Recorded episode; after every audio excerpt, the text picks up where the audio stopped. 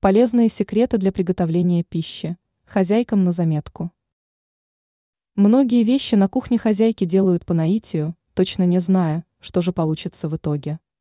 Но именно так они набираются опыта и постигают кулинарные хитрости. И очень хорошо, что некоторые хозяюшки делятся своими секретами.